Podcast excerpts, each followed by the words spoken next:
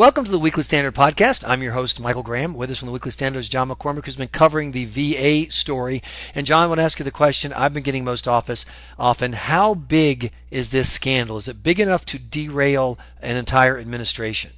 Well, objectively, it's just a, a huge, huge scandal. You know, anytime you're talking about the government, uh, you know, neglect, killing uh, veterans or government malfeasance uh, leading to the death of veterans, that's just a, a horrendous scandal. Um, so well, when you say killing, I mean, do you mean literally? Because we've heard these allegations, you know, thrown around. If you've been watching cable TV, you're like, do we know? I mean, were there actual veterans who died from lack of treatment? Well, that's the allegation out of Phoenix that came out last month that you know there were some 1,400 to 1,600 veterans waiting for care, and they had this secret waiting list to make their metrics look better, that they're they were performing better, and allegedly 40 veterans on that waiting list died while waiting for care. Now there are investigations ongoing. Uh, there's an, a VA Inspector General report. There's been some uh, some calls to have additional investigations, actual criminal investigations, because you know uh, when you're lying about uh, uh, falsifying records. That definitely seems to be a, a, a criminal problem right there. Even uh, you know Democratic Senator Richard Blumenthal of Connecticut at the hearing last week, he was just you know dumbfounded as to why uh, the VA was just sort of sitting on their hands waiting for uh, this Inspector General to do this report when you could be calling in the FBI, the DOJ, to have a nationwide uh, investigation. You know, the, the Inspector General of the VA only has so many resources, and it's just kind of very strange that they haven't called in FBI help.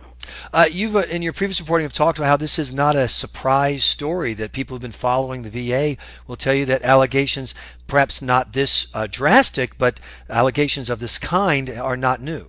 Yeah, well, NBC recently reported that there was a memo back in 2010 that just listed scores of different gaming strategies where you know they would tell the veterans you know rather than schedule their appointment right away they would say call back in a month. And so some of these people would be calling back and calling back and never getting scheduled for an appointment.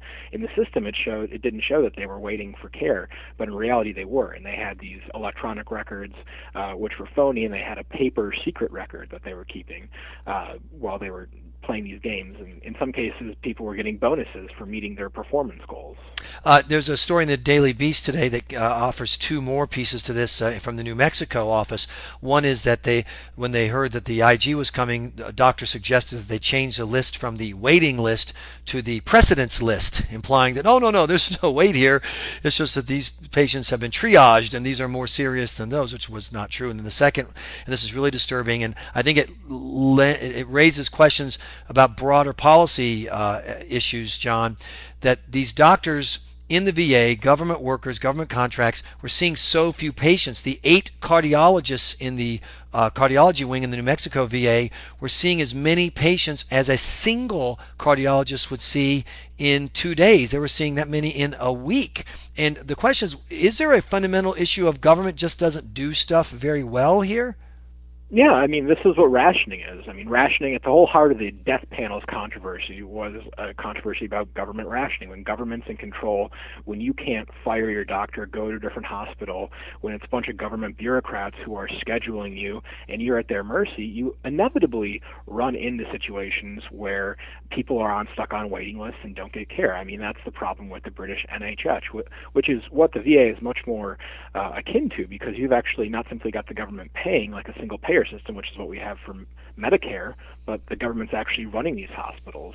Um, and so, you know, they this has been praised by someone like Paul Krugman, who has said that this is, you know, just the best example. Everything's integrated, and they have much better health outcomes. And he sort of pointed to the VA as something that we should go towards rather than uh, a more market-driven, um, you know, right. Medicare Advantage plan. Uh, so, are people talking about the possibility of simply uh, moving past a government-run ho- healthcare system for veterans and giving them insurance, private insurance, they could use at any hospital in the country? Well, you know, Mitt Romney floated that idea in 2011 and got attacked by it mm-hmm. pretty fiercely and backed off of it. I mean, it, it would make sense to me. I mean, I think everyone would agree that our veterans deserve the best gold-plated health insurance there is out there, and they should be able to go to whatever hospital they want to, and that's a cost that we should be willing to stomach. Uh, if we're going to pay for anything. Uh, but I think that you know Obamacare may have made that much more difficult in terms of just offering much less. Uh, you know, the plans out there today on the individual market are, are Obamacare compliant plans, so they have they're not what they used to be, and that you know kind of presents a whole other problem for you know free market conservative healthcare reformers. Is you kind of need to repeal Obamacare if you want to provide a, a realistic, positive. Um, consumer driven alternative to the VA healthcare system. You know, General Shinseki said in a testimony last week, "I'm madder than hell about this," but he still has his job. Uh, um, Major Garrett asked the White House Chief of Staff, "Why isn't the president?" Saying something about this scandal. He's largely left it ignored, other than having people ask him questions in the last week. And he's also letting General Shinseki keep his job. The president also described as madder than hell. That seems to be the appropriate level of anger for veterans-related issues, is to be mad at some level relatable to Satan. Uh, does General Shinseki keep his job? Uh, I would say probably not, but it's pretty amazing that he's gone on this long uh, without being let go. You know, if you compare this to the Walter Reed scandal back in the in the Bush years, you know, when it, the reports came out that there were really deplorable conditions where you know the, these veterans who were coming home from the war and were being treated poorly that weren't allegations that these this treatment was leading to death, but nonetheless it was an appalling scandal of its own. But there were firings within days of that thing break, hitting the news, and this one they're kind of just sitting on their hands waiting for this VA Inspector General report to come out, and uh, really kind of don't seem like they know what they're doing. It is also interesting to me back to the question that Congressman Blumenthal asked, which is why not the FBI? Why not throw everything at this? I, I, I, it's been so long since I've seen a bipartisan a congressional investigation since obviously under President Obama, Democrats have simply refused to investigate anything.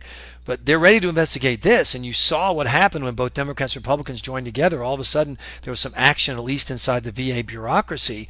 Why wouldn't members of the House and Senate, particularly if I'm a senator in a red state who's a Democrat who's going to struggle in 2014, why wouldn't I jump on this and make an issue out of this and also join in the calls of why isn't why don't we have professional investigators who investigate crimes come investigate these uh, crimes uh, committed at, allegedly committed at VA facilities?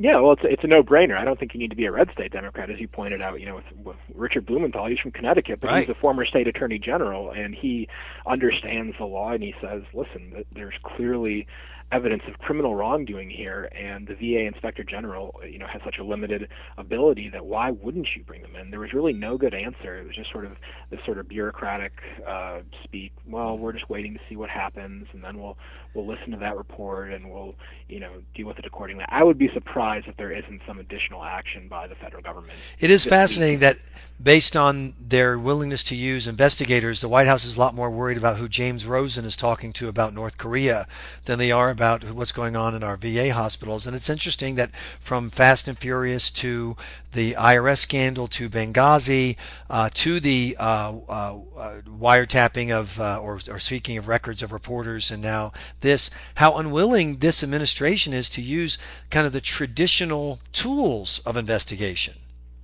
Well, yeah, and the, when Eric Holder was asked last week at a press conference, I was there.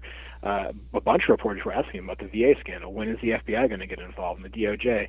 And he's, you know, he's the one who gave the response about just waiting for the VA to do their own internal review. Meanwhile, he he said that at a press conference where he was talking about how, you know, the DOJ was going to stand up on behalf of veterans who were taken advantage of by, you know, Fannie Mae for giving them a, a student loan rate that was higher than six percent. And now that's wrong if if the law says veterans are entitled to loans of six percent. I want them to get the six percent. But in terms of actual problems, you know, right. waiting for health care is just completely different universe than being charged a few bucks too much for your loan. So it was really puzzling why he's not jumping on this right now.